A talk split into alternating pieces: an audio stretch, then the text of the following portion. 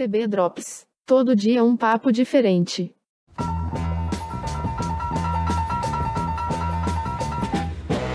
TB Drops no ar, mais um dia. Tudo bem com você? Meu nome é José Vitor Hack. Estou aqui com meu amigo Reinaldo Maximiano. Eu em São José do Rio Preto, São Paulo, ele em Uberlândia, Minas Gerais. Tudo bom, Reinaldo? Tudo jóia, Zé Vitor? E aí, como é que estão as coisas? Estou muito animado para o TB Drops de hoje, sabia? Cara, eu também. E, e assim, quase que a gente fica sem falar desse tema, assim. Aliás, dois temas. Tem duas pessoas que a gente precisava falar antes de fechar esse mês de abril. É.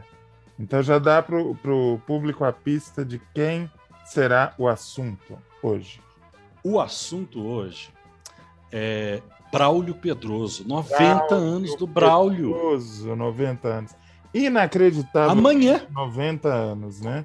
Porque ele. Amanhã, tinha, 30 de abril. Tinha um espírito jovem e o texto jovem e ambicionava novidade. Inimaginável que uma criatura dessa complete 90 anos. E qual Sim. é a outra pessoa que você falou que a gente deveria falar? Homem, a gente estava passando batido, a gente fala de representatividade, a gente levanta bandeira, a gente fica aqui militando.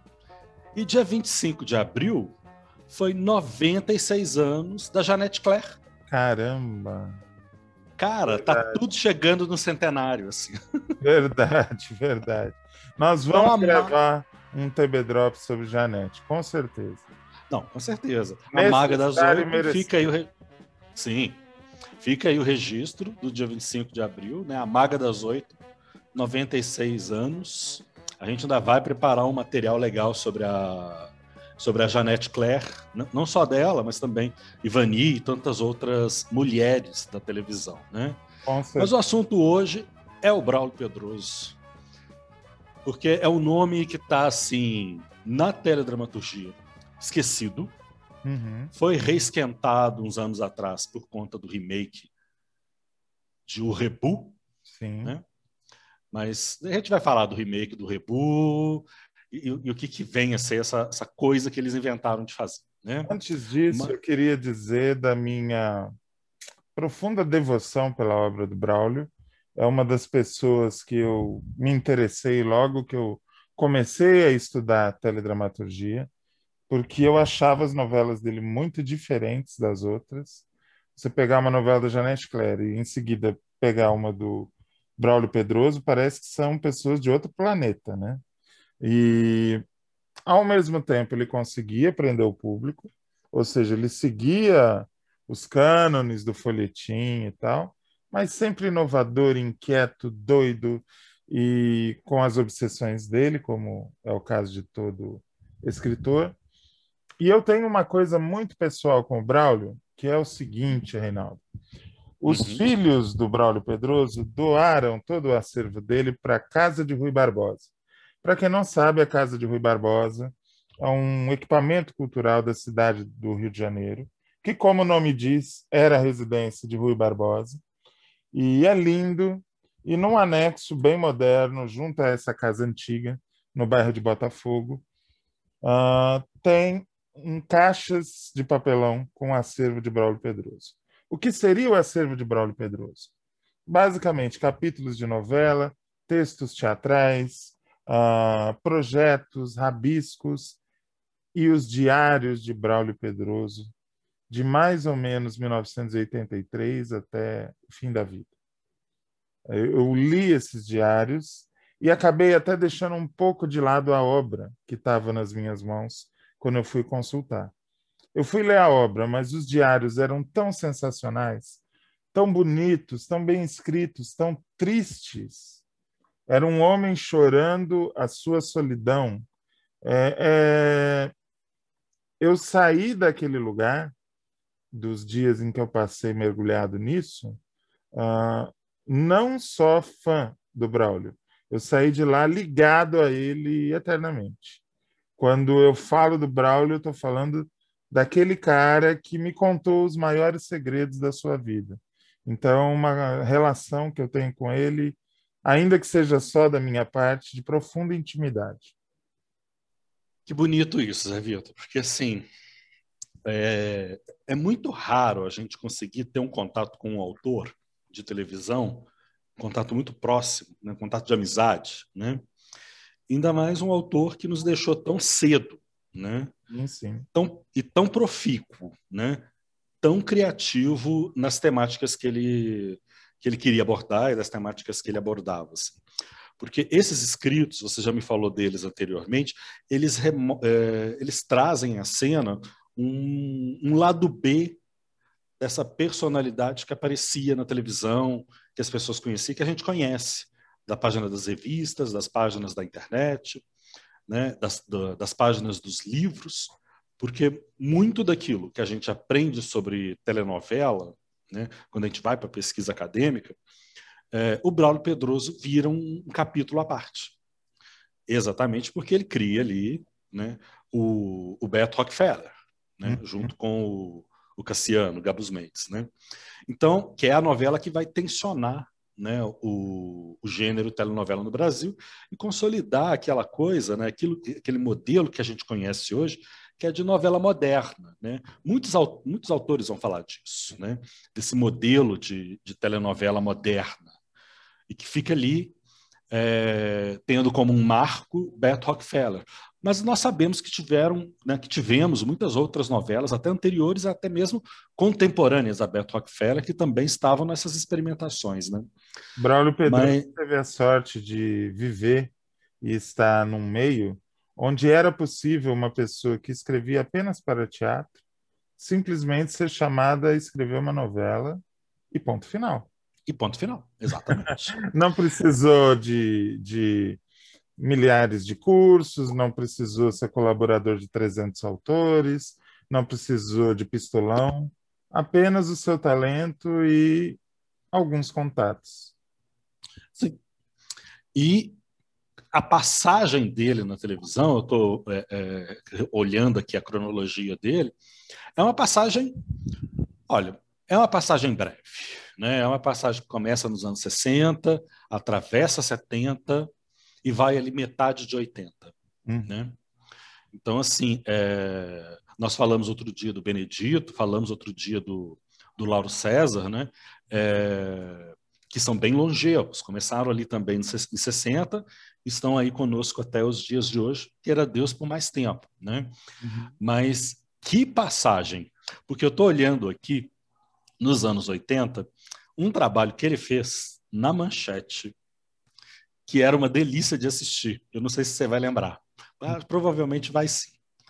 Que é o Tamanho Família. Tamanho Família eu vi. É, era bom mesmo.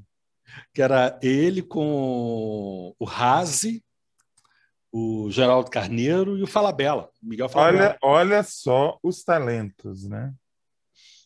Veja só quem estava ali na, na, A criação era dele, a direção de criação era dele, do Braulio Pedroso. Né? Que era aquela fase, isso foi em 85, 86, é aquela fase que a manchete estava ali. Vamos encontrar um lugar para nossa dramaturgia, vamos encontrar um lugar para comédia, vamos encontrar um lugar nosso, que não seja já explorado pela Globo. Né? Sim e que era uma coisa que a gente já tinha conhecido, né, do, do, da grande família, que era aqueles dilemas do cotidiano de uma família de classe média, né? Mas ali tinha uma coisa que não havia na, na, na, na, na, na grande família, que era uma coisa quase do absurdo. Então, assim, eu lembro de um episódio que, é, que, é, que uma das filhas fica possuída pelo demônio. Uma... Isso é muito bom. Tem um episódio que chama Nocerata. Então, assim. Muito bom, muito bom. A vampira da Caatinga. Então, assim, você tem coisas da ordem do absurdo. Ele, ele era um cara que ele não tinha medo de pôr o pé na jaca. Ele fazia desde o folhetim clássico até a comédia mais rasgada, assim, com a mesma elegância, com a mesma naturalidade. Pois é, era uma coisa, assim, claro, né? É... O que eu acho muito interessante quando a gente olha para a obra dele é exatamente isso que você falou: o medo, não ter medo de fazer as estripulias, né? De pirar. Parece que é um cara que pira mesmo.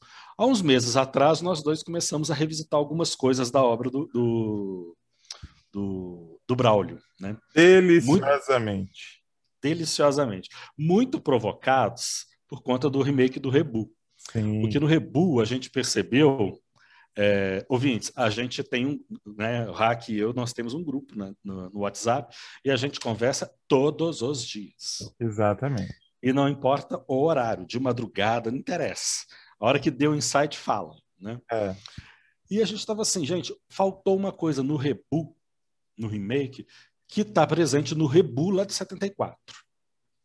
Que era a ironia fina, o deboche, a crítica social, a crítica dos costumes, essa coisa de puxar o tapete da burguesia, de puxar o tapete da classe dominante, de fazer piada com o opressor, né? Exatamente. Porque o mais fácil e o mais tradicional é piada com o oprimido, né? Agora, se meter a fazer piada com o opressor, isso aí é coisa para Monty Python.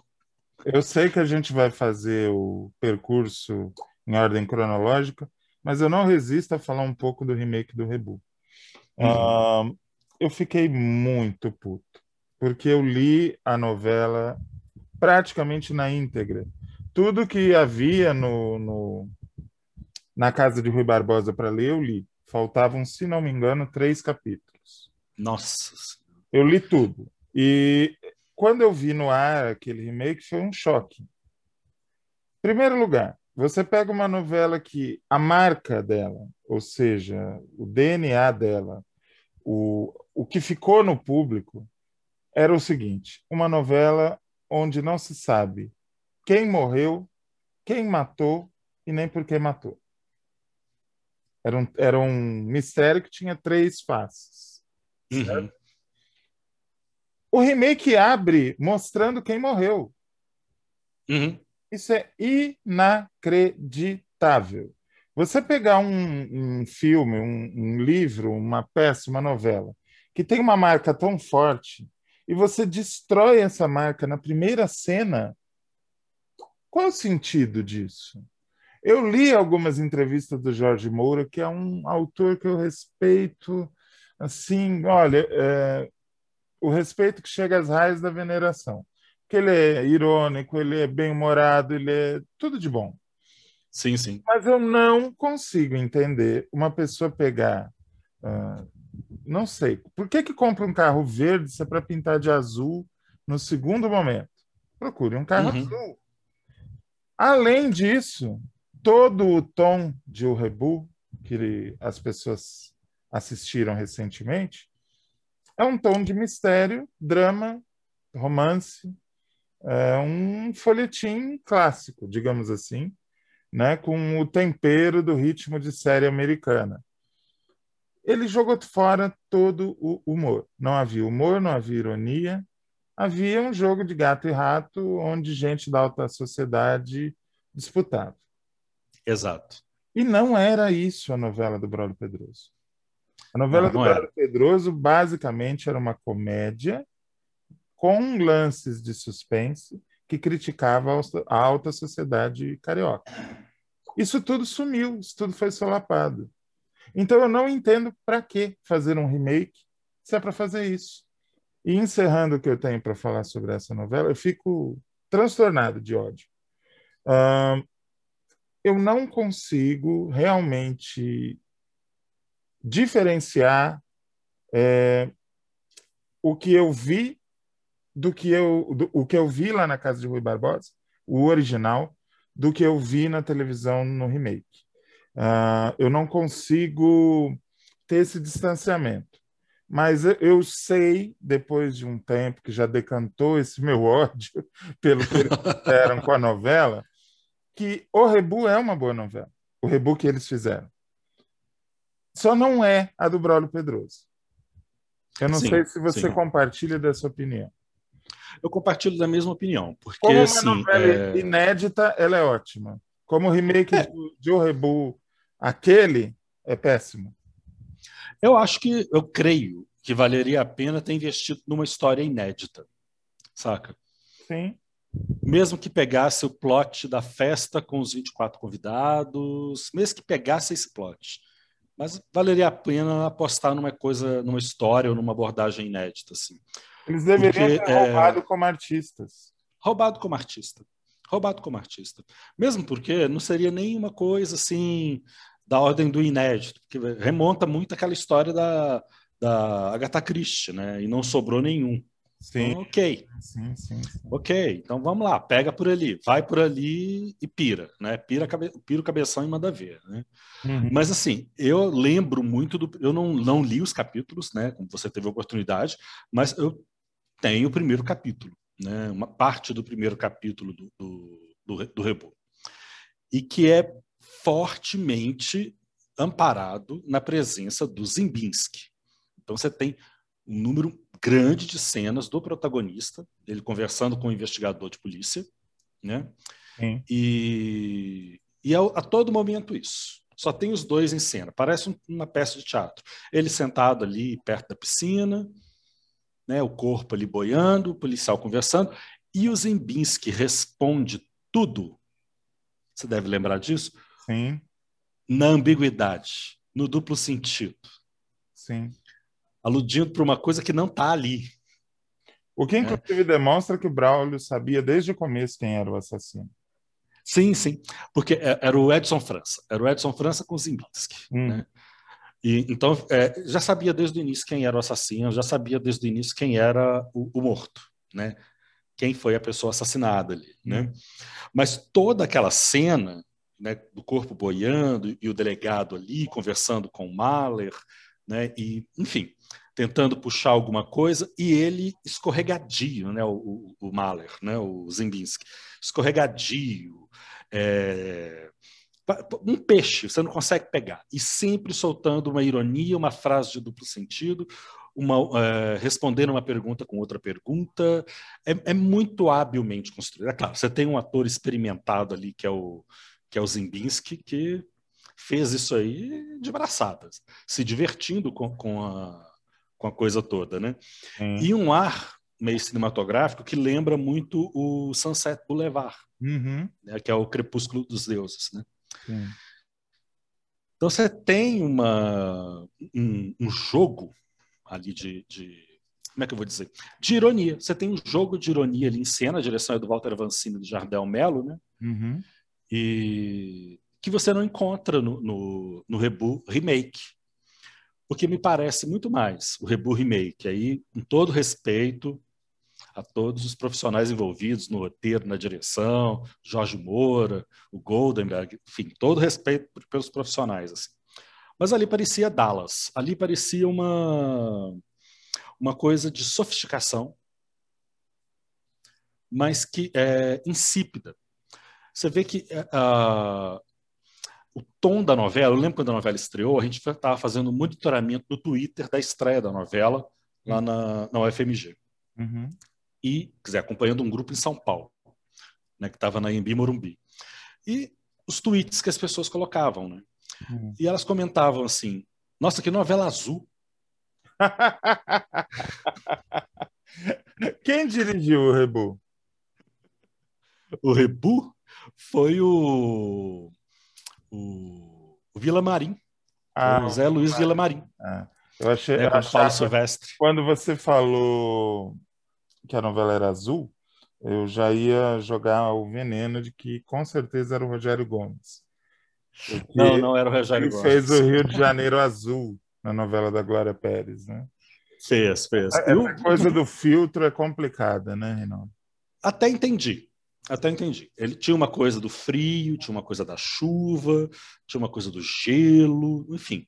Tinha uma hum. série de coisas que estavam na narrativa, muito bem, muito bem montado. Olha, Moura e Goldberg, excelentes roteiristas, eles não precisavam ter é, tentado se esmerar tanto. Né? A gente já entendeu, o roteiro é bom. a gente já entendeu, a história é boa, o roteiro é bom.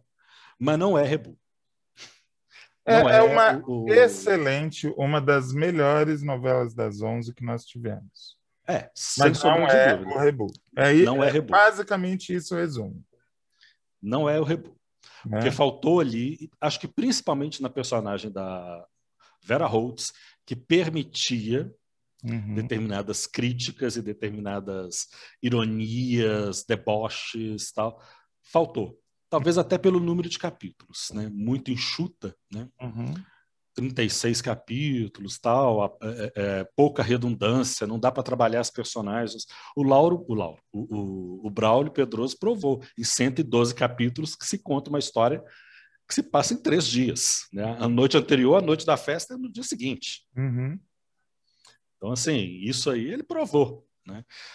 Mas, uh, não sei, não me parece muito mais uma coisa de uma tentativa de uma de uma visualidade muito bonita, de uma construção de uma experiência visual muito bonita, a partir de um roteiro que é muito bom, mas não tem o espírito do, do, do Braulio Pedroso, não tem a aura dele.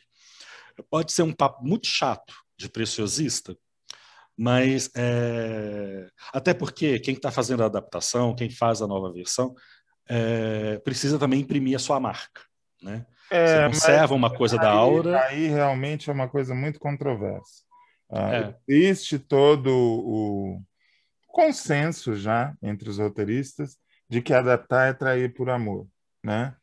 Uh, eu tive essa experiência trabalhando com a obra do Jorge Andrade.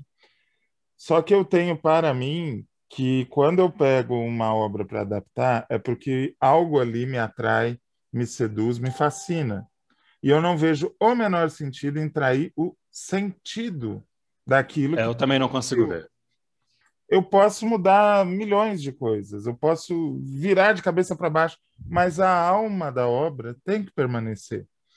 Uh, é. E no caso de Braulio Pedroso, você tirar o humor, você acabou com tudo. Não, você tirou o humor, você acabou com, com o espírito dele. E em se tratando de um autor que já estava injustamente esquecido, relembrar dele seria a oportunidade de oferecer ao público um pouco desse olhar. Né? Um pouco desse eu, universo. O que eu percebo, posso estar sendo profundamente injusto, posso estar perdendo até uma, algumas oportunidades de trabalho. mas, mas eu sou obrigado a dizer.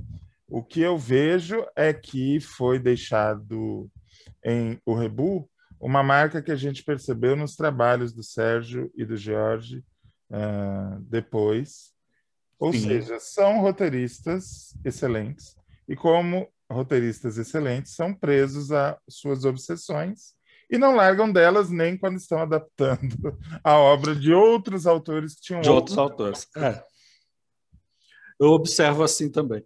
Há outros elementos de bastidor aos quais a gente também não teve acesso. Então a gente não sabe Sim, o nível pessoa, de poda. Né? Muitas vezes a pessoa fala, tira isso, isso não. Né? Então talvez, a gente não sabe o nível da poda. Talvez aquela trama gay ali do, do, dos protagonistas que foi muito bem em 74. Talvez nos anos 2000 alguém possa ter dito, hum, não sei, podemos ser cancelados. Pode acontecer. Mas pode, part... eu acho que a partir do momento que a pessoa vai para a imprensa e dar declarações defendendo o que ela fez, eu me sinto livre para criticar. É, mas também num, num país em que uma deputada uhum. vem a público, né, vai à tribuna para repudiar uma cena de 35 segundos de dois participantes de reality show que dão um selinho e pulam pelados na piscina, num país que morre 400 mil pessoas, né? eu acho que dá para entender um pouco o medo do cancelamento, assim, se é que eles tinham esse medo em perspectiva, né? A Sim. produção da novela, né? Porque é, é, isso, assim, não tem lógica. É compreensível. Mas, é compreensível. É, enfim, não estamos aqui para julgar as frustrações não, não, não. sexuais é uma novela muito boa. dos políticos brasileiros, né? É, é uma novela muito boa. O é roteiro é, boa, é muito bom. Os caras são mandaram muito bem na coisa. Porém, o porém que eu colocaria, faltou o Braulio. Faltou o Braulio Pedroso. Faltou. Agora, quem é Braulio Pedroso? Cara, acho que você é melhor para dizer, mas a gente está falando de Bruno, de Braulio Nuno de Almeida Pedroso. Né? Ele é de São Paulo, tá nasceu no dia 30 de abril de 1931. Né? 1931, que também já nos deu Benedito Rui Barbosa, né? o mês e o ano né?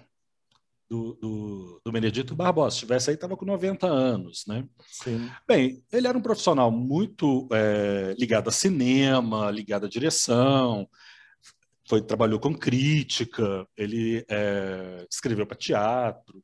Então, nós tá, a gente está falando de uma, se eu não me engano, se não me falha a memória, ele ganhou mulher. Ganhou mulher. É, que mais que eu posso. É... Bem, a gente está falando de um cara que vem de uma geração muito insensada do teatro, vem de uma, gera... de uma etapa bem específica do modernismo brasileiro, então tem uma perspectiva ali de país, de realidade social, e ele vem também nessa levada do surgimento, né, da aventura, surgimento não, mas da aventura de implantação da telenovela no Brasil, da televisão do Brasil e da telenovela no Brasil. Né? Sem dúvida. E vai cair ali, quer dizer, né, sua primeira obra aí, né, na televisão, né, Beto Rockefeller, lá em 60, né, primeira novela ali, né, que vai exatamente chutar a estrutura padrão das telenovelas que nós conhecíamos naquela época. Pois é, como, 50 e 60. Como diria a mulher com dislexia, é a novela que vai chupar o pau da barraca, né? Vai chupar o pau da barraca, vai botar para quebrar, vai quebrar o barraco. Uma coisa muito importante a falar do Braulio e que diz muito sobre quem é esse homem e uh, talvez o porquê dessa imaginação tão delirante é o fato de que o Braulio era portador de uma doença chamada espondilite anquilosante. Isso. Muita gente confunde essa doença com outras e tal, que ela tem um apelido popular chamado ossos de vidro.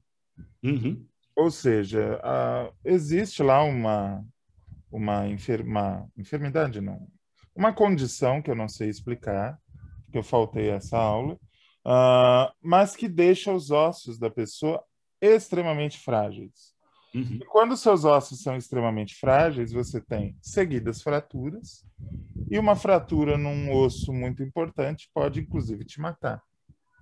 E por causa disso, muitas vezes ele passou meses de cama, uh, não podia usar o travesseiro, então, assim, o corpo chapado naquele colchão, olhando para o teto. Uhum. Meses, meses, meses. Isso forjou uma personalidade interessante, porque ele aprendeu a viver sem necessitar muito do corpo. Ou seja, era um homem arguto, um homem que sabia argumentar, sabia conquistar uma Uhum. mulher no- na lábia, ah, muito sedutor para amigos, mulheres e tudo mais. E absolutamente fascinante quando botava os dedos na máquina de escrever. Porque o mundo interior dessa pessoa, ah, que não pode outro. se mover, é outro, né? É outro, é completamente diferente. Essa cena que você me descreve, do, do- do- da pessoa que fica deitada olhando para o teto, me lembra uma sequência que aparece em Beto Rockefeller, que é do, do Luiz Gustavo, Uhum. deitado na cama, se não me engano, ele está deitado exatamente assim como você descreveu, Uhum. e é, olhando para o teto. Na verdade, ele não está nem olhando para o teto, ele está tendo um pesadelo por conta de uma corrida de moto que ele vai disputar no dia seguinte. Ah, Então eu, ele tá- sei, eu sei que, do que, que E a motocicleta aparece girando em cima dele, Realmente. literalmente. Realmente. Literalmente. Eu vou tentar confirmar em qual capítulo tá essa. Porque você pensa, um rapaz jovem, cheio de hormônios, cheio de vida, ah, sendo forçado a ficar parado, o que que vai trabalhar nesse rapaz? É a cabeça. É a cabeça. É. E a cabeça. Então vai trabalhar as ansiedades, os medos, as. A, é isso mesmo, as ansiedades, os medos, a visão de mundo, o que, que vai ser de mim, né? Se eu perco essa corrida, ou seja, se eu perco meu emprego, se eu perco meu dinheiro, se eu perco meu trabalho, se eu perco minha casa. Então, é isso que vem na, na, na, na, cabeça, né? Sim. Acho que eu consegui recuperar aqui de onde que é. É, Infelizmente, não, ele está usando sim um travesseiro, ele está deitado, mas é um travesseiro bem baixinho, ele está deitado muito reto e eu devo estar tá falando do capítulo 32 da, da novela, que é um dos poucos capítulos que sobraram de, de, de Beto Rockefeller. Né? Que tragédia. Infeliz... É uma tragédia, porque você tem uma novela que durou o quê? Praticamente um ano no ar, 4 de novembro de 68 a 30 de novembro de 69. 230 capítulos. Uhum. Então, assim, desse universo de 230 capítulos, o que, que sobrou? Cinco. Meu Deus. Mais um extrato, mais um pedaço. Eu estou falando isso citando a biblioteca, a, a biblioteca, de Conteúdos Culturais da Cinemateca de São Paulo, que fez a restauração do acervo da Tupi. Né? Então, são cinco capítulos que eles digitalizaram e disponibilizaram gratuitamente. Mais um extrato, né, um, um excerto de um capítulo não identificado, que não dá para saber se é do início, se é do meio, se é mais para o final, é um extrato, né, um, um excerto não identificado. A gente está aqui. Cinemateca que hoje está fechada. Oi? A gente está aqui lamentando uh, o fato de existirem apenas cinco capítulos dessa novela, mas se a gente levar em consideração que existem novelas dos anos 80, vou citar apenas um exemplo: O Amor é Nosso, né? que já, mesmo sendo um fracasso, valeria por ser talvez a última novela do Roberto Freire né? na televisão. Uh, não existe registro dessa novela. Numa empresa privada como a TV Globo, que deveria cuidar melhor do seu acervo, né? O fato da, da, de existirem ainda cinco capítulos de Beto Rockefeller talvez não seja tão ruim como a gente falou, né? Não, não, não, não, não é. Até porque é, eu fiz um vídeo na época que a novela completou 50 anos, né? E estava explicando isso, aliás, corrigindo. A, a, cena do pesadelo com a moto é no capítulo 72. Ah, é bem. Né? é bem, né? Porque o que, que tem, é, acho que é um, um conjunto de capítulos do, da, da, dos 30, né? Acho que é 32, 35, depois já pula para os 70. Então você tem o 71, 72, 73, se eu não estiver enganado, né? Esses três capítulos dá para a gente é, acompanhar, por exemplo, um evento, né? hum. né? um evento narrativo inteiro. A aposta da corrida, o pesadelo com a corrida e a corrida em si. Uhum. Né?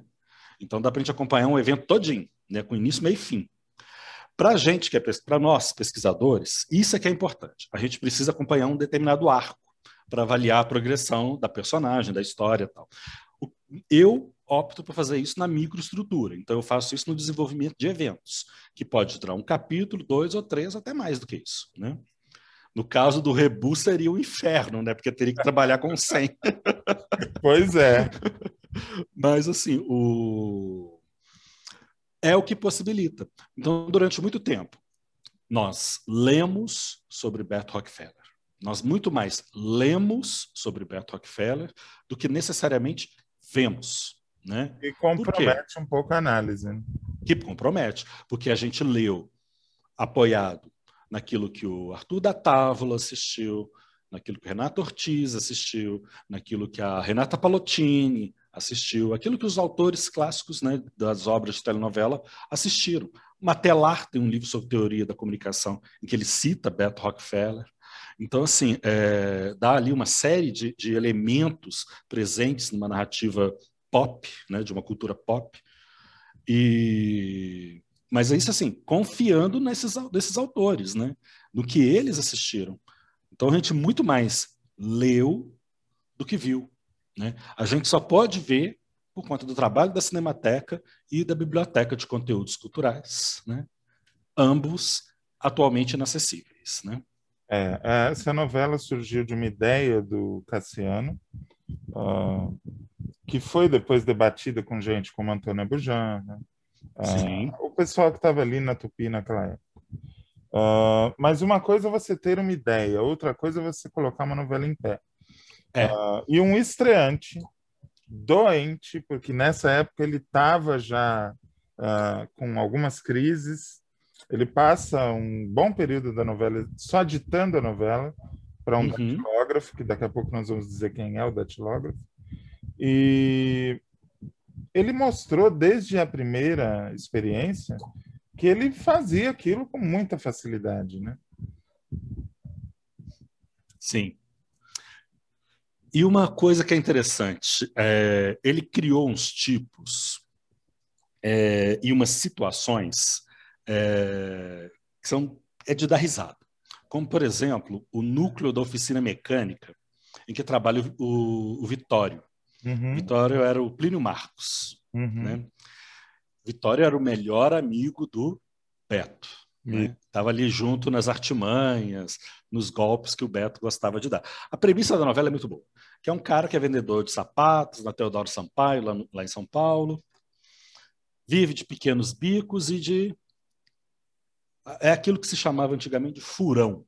Furão. Né? O furão, o cara que entra em festa da, da, da granfinagem, se passa por um deles, tem ali um certo verniz, uma boa lábia, um 171 muito bom, né, para conquistar as meninas da alta roda, e assim ele vai vivendo.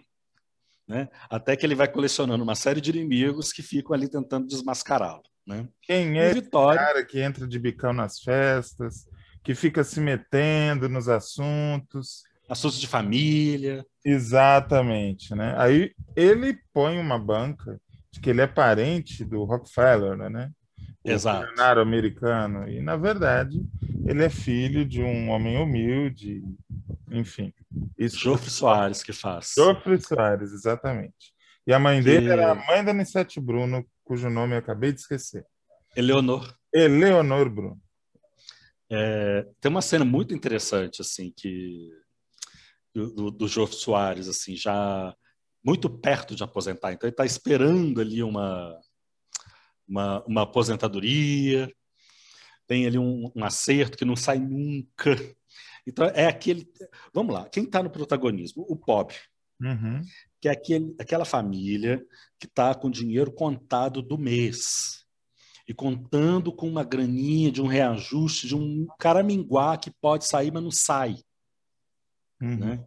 Então é gente que está ali vivendo no contadinho. E o Braulio, apesar de ser de uma família bem posicionada financeiramente, ele estava numa fase meio assim, né? É. Ele, ele, trabalhava num jornal, não sei se é a Folha ou o Estado, e ele perdeu o emprego, ele sofreu um acidente. Como ele tinha espondilite, a recuperação era muito complicada. Muito lenta. Né? E ele estava morando numa garagem. Era uma pessoa assim que ele estava mais ou menos nessa situação. Muito embora fosse um crítico de literatura, um autor de teatro, uma pessoa respeitada. Né? Sim. E aí o núcleo do, do, do Vitório, ele tinha uma coisa que era assim, o chefe do Vitório era um cara chamado Domingos. Domingos. Que tinha um, um sotaque paulista. Mas aquele sotaque paulista característico, aquele estereotipadaço. Porra, meu, mas nós vamos falar desse assunto de novo, meu. Outro dia de nós, novo. nós já falamos de sotaque, meu. Já falamos de, de sotaque. Mas o, o, o dono da oficina, ele não aparece. ele não aparece. Você vê ele numa porta, só mexendo os braços, xingando o Vitório e xingando o, o Beto. Então tem uma cena de um desses capítulos que ainda restam, né? Uhum. Que, o, que o Domingos fala assim: já falei para não andar com esse daí, isso aí é vagabundo. Vai acabar na cadeia. Muito e você bom. só vê ele segurando uma chave inglesa falando essas coisas. Então é um personagem que não aparecia. Pô, isso é genial. Você fazer isso uma novela inteira. Ok. Personagem que não isso, aparece. Isso é genial, isso é criativo, muito que bem. Porém, uh, fica ainda mais genial, mais criativo, se a gente disser que na Globo estava passando novela Capa Espada. Glória Magadã estava ainda delirando lá no final do, de 68, uh, muito louca, querendo aqueles delírios de grandeza. Eu não sei o que estava passando na Globo naquela época. Em seguida, entrou no ar Véu de Noiva. Véu de é, Noiva da Janete. Sim, ela é uma novela moderna até hoje, mas era ainda mais pelo contraste do que estava passando na concorrência. Né? É. É, então você tinha ali, é, simultaneamente, sendo exibida, uma novela que estava chutando o pau da barraca da estrutura tradicional da telenovela, uhum. e com uma emissora nova no mercado. Né? A Globo vem em 65, a Tupi já estava aí há 15 anos. Né? Uhum. Então, assim, é... quando a Globo veio, né? a Tupi já estava há 15 anos. Então, assim, você, vem uma, você tem uma emissora nova, apostando ainda no modelo antigaço, no modelo super tradicional, que eram aquelas novelas que se passavam em reinos imaginários, né? novelas com os tipos muito bem definidos, a mocinha, o herói, o vilão. E o Braulio vem e coloca como protagonista um sujeito que é como eu já falei uma vez, assim, ele é incapaz de matar. Uhum. Ele também é incapaz de roubar. Uhum. Mas se mandarem um troco para ele a mais na padaria, ele não vai achar ruim, não. Eu não eu não não estou olhando é, eu estou tirando da minha cabeça se eu estiver louco na cronologia vocês me perdoem. Mas eu acho que o que estava no ar na época na Globo era a Cabana do Pai Tomás. 68 69 eu acho que sim. Né? Para vocês verem o contraste. Eu acho que sim. Que é uma novela super polêmica por conta da, do blackface.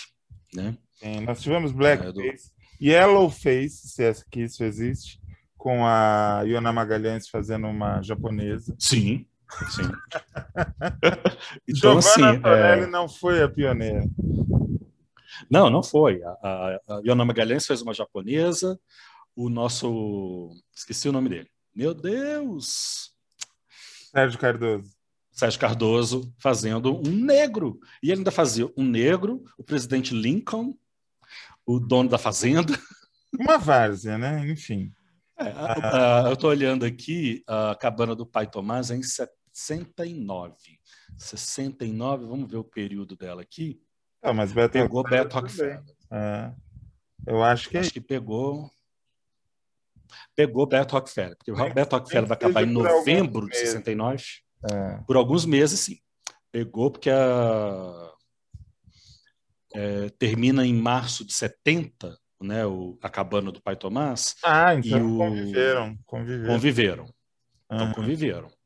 Uma Mas você tinha curiosidade, desculpe te interromper. Não, tranquilo. Sobre o elenco de Beto Rockefeller, é sobre o porquê deles escalarem o Plínio Marcos, você sabe, né? Não. Para ele não morrer. Sério? Plínio Marx estava sendo perseguido pelo DOPS. E ele trocava de esconderijo, de onde ele dormia. A coisa era nesse nível, meus amigos. E claro, a gente estava chegaram à conclusão de que a maneira mais uh, efetiva de protegê-lo seria colocá-lo no ar numa novela para que ele aparecesse todo dia e ficasse muito conhecido e não pudessem sumir com ele. E por isso ele foi escalado, mesmo não gostando de fazer novela, ele fez. E agradece a novela, agradeceu a novela até o fim da vida, não só pela notoriedade que ele ganhou, que ele fez muito uhum. personagem e ficou conhecido no Brasil inteiro, mas também porque a novela salvou a vida dele. Sim. Cara, eu não sabia dessa história. E olha só, porque a gente já está em 68, né? Dezembro de 68 viria o AI-5. Hum. Então já é uma novela da, do AI-5, já é uma novela sobre a égide do AI-5, do, do, do, recrudescimento, né? Da, da, da, coisa mais dura da ditadura. Sim. Então, é. E uma é, coisa é, é você é, levar para um calabouço um autor de, de teatro que ninguém conhece. Outra coisa Sim. é você levar o Vitória do Beto Rockefeller. Sim, que aí até as pessoas vão gritar, né? Lógico. Vitória, Vitória, Vitória. Lógico, lógico. Então, assim, agora, olha quem estava ali nessa produção, né? Além do, do, a concepção, ok, o Cassiano, mas quem constrói o edifício é o Braulio Pedroso, a novela é dele, né? Sim, mas estava ali o Eloy. Ninguém duvida. Ninguém duvida. Aliás, a gente teve uma conversa uh, muito boa com o Mário Prata e o Mário Prata fala isso, né? Uhum. A novela é do Braulio. Do, do Braulio Pedroso, né? Mas você está ali com o Eloy Araújo escrevendo, você tem direção do Lima Duarte. Maravilhoso, Lima. E com o Walter Avancini. Uhum. E o Lima Duarte era o cara que fazia o Domingos, o, o, o dono da oficina mecânica. Ah, não, sabia disso. Era ele. Não sabia, que legal. Era ele que fazia o Domingos, o dono da oficina. E ele sabe fazer o sotaque paulista lindamente. Não, era perfeito, perfeito, perfeito. Que maravilha, ganhei o dia. Tem uma cena linda do Beto Rockefeller, ah. é, logo depois da corrida, né, dando spoiler, o Beto ganhou, como todo mundo esperava. Sim. Uh, que é uma festa, uma festa numa casa de uma socialite, que se eu não me engano é Marília Pira. E tá todo mundo ali. Tem os grupinhos de jovens em cada canto da sala. Uma sala ampla, né? Hum. Aí tem os grupinhos de três, cinco jovens em cantos diferentes da sala. Todos conversando sobre a corrida ou conversando sobre fatos diversos, assim, né? Aí eu não sei se é o Avancini ou se é o Lima Duarte que fez isso, né? Hum. A direção geral é do Lima, então a orquestração está acreditada, né? Hum. Uh, ele faz uma, eles fazem uma coisa parecida com Festim Diabólico do, do Hitchcock. Sim. A câmera anda pela sala, para num grupinho, eles estão ali conversando, não sei o quê, aí tem uma deixa. Uhum. Né? Tem uma última fala, a câmera anda mais um pouco, vai para um outro grupo, não sei o quê, e a câmera vai derivando assim e plainando pela, pela, pela sala ao som de Ray Charles. Então, uma coisa muito, muito boa, muito lindo. E, e, isso porque dizem que telenovela não tem, não, não tem potencial estético, não tem potencial artístico. Televisão não tem isso também. Ah, mas dizem que televisão não tem. Falar até papagaio fala. É, falar até papagaio fala. Quero eu ver prometi pensar. e não cumpri, vou cumprir agora. Eu disse que ia dizer Diz que ia dizer é maravilhoso, hein? Eu tô com uma fluência verbal maravilhosa.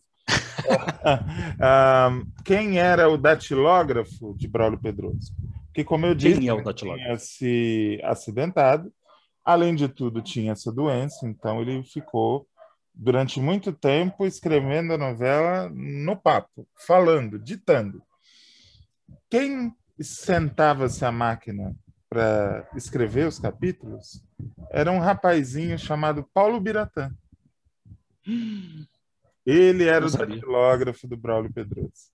Na época, Eu não sabia. apenas um estagiário na TV Tupi. E depois tornou-se um Gente, dos maiores diretores, né? Também morto muito prematuramente. Muito prematuramente. É mais um do, da, daqueles que a TV matou. Com certeza, com certeza. Quando a gente vê o Pedro Vasconcelos dando no pé, dá para entender. Exato, é, dá para entender. Então, assim, é... É, no frigir dos ovos, a gente acaba entendendo que a TV Tupi foi uma grande incubadora de, de talentos, uhum. que depois se espalharam para tudo quanto é lugar, principalmente na TV Globo. Né? É... Mas era uma incubadora. Porque os nomes que saíram de lá, Ivani Ribeiro, Cassiano, Lima Duarte, Walter Avancini, Bruna Lombardi, Richelli. Toda essa galera saiu de lá. Toda essa galera, Eva Vilma, Tony Ramos, Edson Celulari. Edson Celular. Essa galera toda saiu de lá.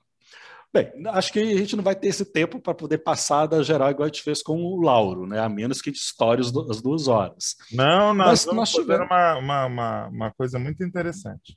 Nós vamos ah. gravar dois programas, dois drops. Excelente! Ah, Porque depois de... nós vamos até... Deixa eu ver aqui, eu tinha anotado, já me perdi. Nós vamos até a chegada dele na Globo. Perfeito, perfeito. Porque nós vamos ter uma série de tentativas de. Hoje o verbo seria emular, né? Uhum. né? de repetir o sucesso do Beto Rockefeller, né? repetir a, a, a, a fórmula. Né? Uhum. Então você vai ter. É... E, e, engraçado que isso não foi só com o Braulio Pedroso, isso foi com outros autores. Uhum. Então, por exemplo, você tem uma novela na Tupi que é o Bellamy, Bellamy, que era 72. 72, né? Que já era também uma tentativa de colocar ali, fazer um anti-herói, algo na fórmula ali do, do, do, do Beto Rockefeller, né? Texto do grande Odifraga, que depois foi substituído pelo Teixeira Filho. Exato, exatamente. Bem, na sequência da Tupi, ele vai escrever com Marcos Rey, que é um outro autor que a gente precisa anotar na nossa agenda, né? Uhum. Precisamos falar de, de Marcos Rey, já está o Dionísio Azevedo, né? Então ele faz o Superplá, né? Que eu na, adoro. Na, eu adoro. Na, na, Tupi. Eu adoro esse plot. Eu adoro, Muito adoro, legal. Adoro, adoro, adoro, É simplesmente um cara babaca que, quando ele toma um Guaraná chamado Superplá, ele fica é. joia, ele fica legal. é muito bom isso, né? Não, tem até um gangster, tem umas, enfim, coisas de uma loucura admirável, assim, de uma loucura deliciosa. E para, é... como as pessoas já devem estar imaginando, foi um imenso fracasso. Foi. foi, foi. Acho que semelhante ao Lauro César Muniz, o ah. Braulio Pedroso é algo semelhante. Assim. É um baita sucesso e um puta fracasso. Tem uma declaração do Lauro César Muniz no Persona em Foco, que é ah. muito boa, assim, que ele persegue uma inovação, ele persegue uma experimentação, ele persegue alguma coisa que, que seja diferente. Sim, sim, sim, E a gente vai perceber isso na, na, na trajetória do, do Braulio Pedroso, principalmente quando ele sai da Tupi uhum. e vai para e vai para Globo, porque aí ele vai começar a brincar Essa gêneros. Novela, apesar de não ter dado certo, ela deu muito certo para três pessoas. Primeira, Beth Mendes, ela ganhou todos os prêmios fazendo uma série, Foi. uma personagem cega e ganhou troféu imprensa, ganhou tudo que existia na época que ela conseguiu fazer com uma naturalidade. Foi a primeira vez que é, um ator fazia um trabalho de composição assim tão bem feito, né? E é bom lembrar, Beth Mendes estava na mesma situação do Plínio Marcos. Ah, Sim. Não de podia, perseguição política. Não podia sair do ar, emendava uma novela na outra, porque senão garfavam ela. Uh, outros dois atores que se deram muito bem foi Marília Pera e Hélio Souto. Hélio Souto. Faziam Joana Martini e Baby Stompanato. A Sim, no... que era um tipo gangster. Isso. Né? E ela tinha um, um make-up um make parecido com a John. É, uma, uma maquiagem, uma composição parecida com a John Crawford. Ah, sim, sim, com certeza era bem inspirada nela mesmo. Uns figurinos muito doidos, assim. Sim. E de, esses dois personagens foram transplantados para uma peça de teatro que deu muito dinheiro para todo mundo, então Superplá valeu por esses três personagens, né? É. Agora é, é curioso, né? Beth Mendes tá, já estava ali também no Beto Rockefeller. Beto Rockefeller vai trazer também a Débora Duarte. Sim. É, a novela vai trazer. Enfim. Aí... Superplá pode não ter abalado ali na audiência na no... como, como novela, mas arrebatou um monte de coisa fora. Não, lógico, influenciou muita gente, porque ela, ela, quando eu digo que foi um fracasso, foi um fracasso em termos de Ibope. A gente não pode achar que um produto é bom ou ruim apenas por causa da audiência, né? Sim. Porque Aí, não é. Em 1971, ele estreia na TV Globo com O Cafona. Só que essa é uma história que a gente vai falar no segundo programa sobre Braulio Pedroso. Foi bom para você, Reinaldo? Olha, é sempre bom para mim. Né? E... Mas aí a gente vai conhecer gente muito doida no próximo programa. No próximo gente... programa vamos falar dessa galera do dói. Mas é uma galera que é assim, é, é, eu não tenho papa na língua, né? Eu não tenho freio na língua. Não. Então você tem uma coisa que a gente percebe nas personagens do Braulio Pedroso que é assim, e existe isso até hoje. Uhum. A pessoa é, ela pode ser meio fudida, uhum. fudida uhum. e fudida e meia. então a gente vai conhecer semana que vem gente como Shirley Sexy, Exato. gente como Stanislava Grotoviska, que mulher maravilhosa! Como Bubi Mariano. Bubi Mariano. Não tem uma pessoa. Gente, não tem uma pessoa normal. Maravilhosa. Tá sempre transitando nesses três eixos, assim. Da meio fudida, da fudida e da fudida e meio. Tá sempre ali. Então, semana que vem, tipo, Semana que vem, não. Semana que programa. vem, semana que vem. Semana que vem, semana que vem. nós estamos semana gravando sexta-feira. Sexta-feira. Então, semana então fiquem ligados. Nós vamos voltar nesse assunto. Vamos voltar nesse assunto e fiquem ligados. A gente está nas plataformas de agregadores de, de, de áudio. Isso. A gente vai fazer um resumozinho, vai ter umas chamadas. Fiquem ligados nas nossas chamadas e dúvidas, sugestões, ideias. Cutuca a gente na. Contratações, PIX. Contratações. Contratações não precisa falar com o meu agente, fale diretamente comigo. Me manda um DM, eu mando o CPF para fazer um Pix. Vou adorar. Tem currículo ali na área de trabalho. Não precisa mandar Pix adiantado. Manda só qual é o assunto e a gente conversa. As dúvidas, sugestões, só mandar pra gente, DM, Facebook, vocês vão achar a gente em tudo quanto é lugar. Então é isso. Voltamos semana que vem. Beijo, abraço. Semana que vem. Aperto de mão. Tchau, tchau.